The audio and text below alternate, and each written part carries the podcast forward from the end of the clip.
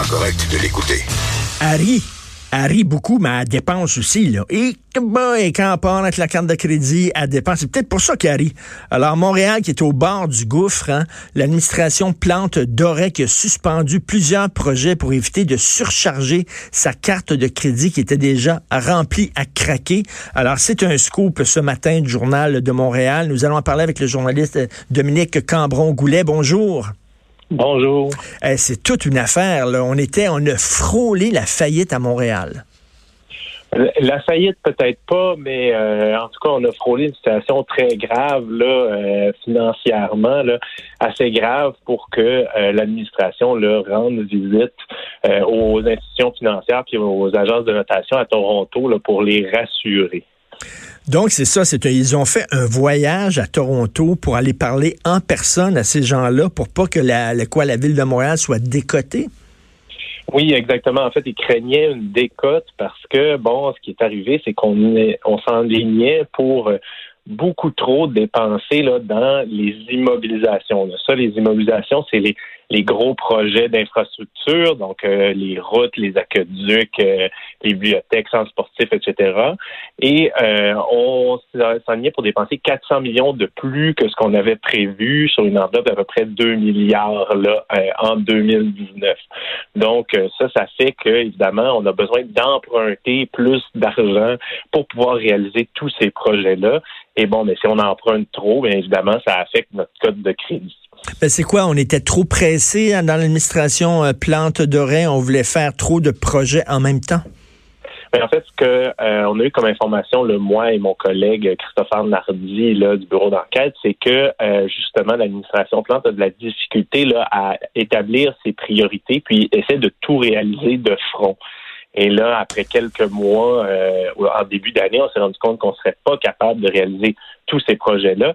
Et c'est là qu'on s'est lancé dans un exercice de restriction budgétaire. Donc, on a demandé à nos services là, de couper dans ce qui n'était pas essentiel comme projet d'infrastructure, de mettre des projets sur la glace euh, pour pouvoir là, justement arriver à la fin de l'année avec le budget qui va être présenté lundi, puis avoir une situation là, qui serait acceptable. Ben, ce serait quoi comme exemple de dépenses là euh, euh, qu'on a qu'on a faites au cours des derniers mois? Ben, de dépenses, en fait, c'est que l'administration essaie de, disons, rattraper le déficit là, des routes et des aqueducs, mais tout en réalisant ces projets euh, phares. on sait que l'administration a acheté, par exemple, 300 autobus. Là. Bon, c'est avec la, STM, mais ça, c'est sur le, crédit de la ville aussi. Euh, donc, c'est ce genre de projet-là -là, qu'on essaie de faire tout en même temps.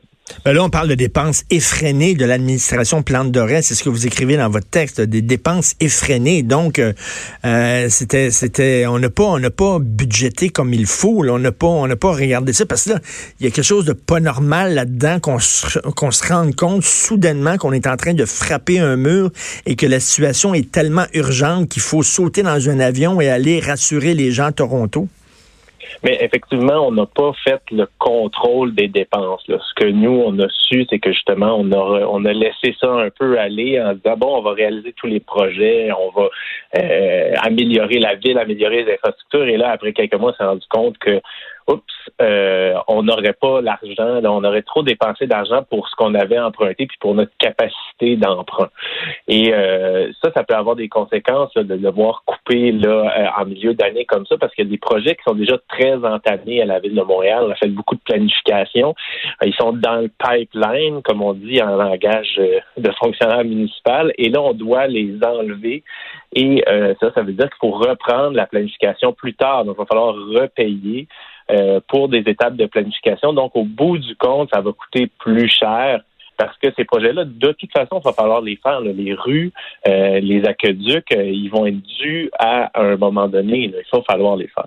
Mais ça, c'est bon pour prendre une image, pour montrer à quel point c'était grave. C'est quoi? Mettons, on est rendu au mois de septembre, puis on a déjà tout dépensé l'argent de l'année, puis il nous reste deux, trois mois encore à faire, trois, quatre mois à faire.